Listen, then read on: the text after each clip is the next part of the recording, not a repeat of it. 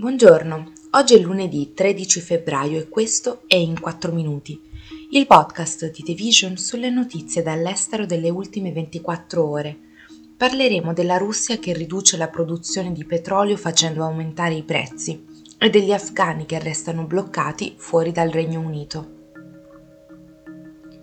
La Russia ha preso una decisione che, come molte altre, avrà un impatto forte, questa volta sui mercati. Tagliare la produzione di petrolio di circa cinquecentomila barili al giorno il mese prossimo, pari a circa il cinque per cento, facendo salire i prezzi del greggio.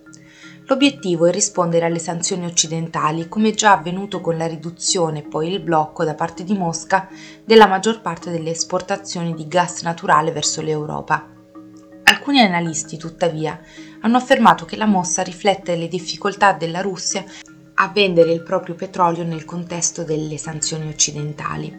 Negli ultimi mesi l'Unione Europea e il G sette hanno imposto al Paese una serie di misure volte a ridurre le entrate petrolifere, una fonte di denaro fondamentale per il suo bilancio.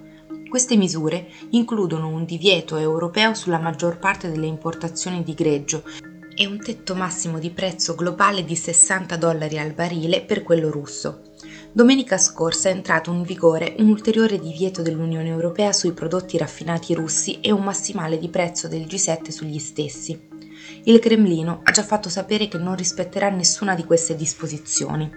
Finora, però, la Russia ha mantenuto stabile la produzione di petrolio. Da anni Mosca coordina attentamente la sua politica di produzione petrolifera insieme all'Organizzazione dei Paesi Esportatori di Petrolio, il gruppo di grandi produttori per lo più mediorientali che da tempo limitano la produzione per sostenere i prezzi globali.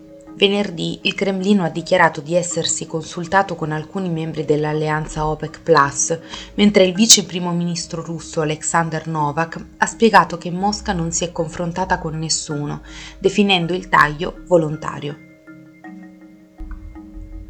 Diverse migliaia di afghani, tra cui interpreti e collaboratori, che hanno aiutato le forze britanniche prima del ritiro dall'Afghanistan nel duemilaventuno, rimangono bloccati nel paese a causa dei fallimenti dei programmi di insediamento inglesi.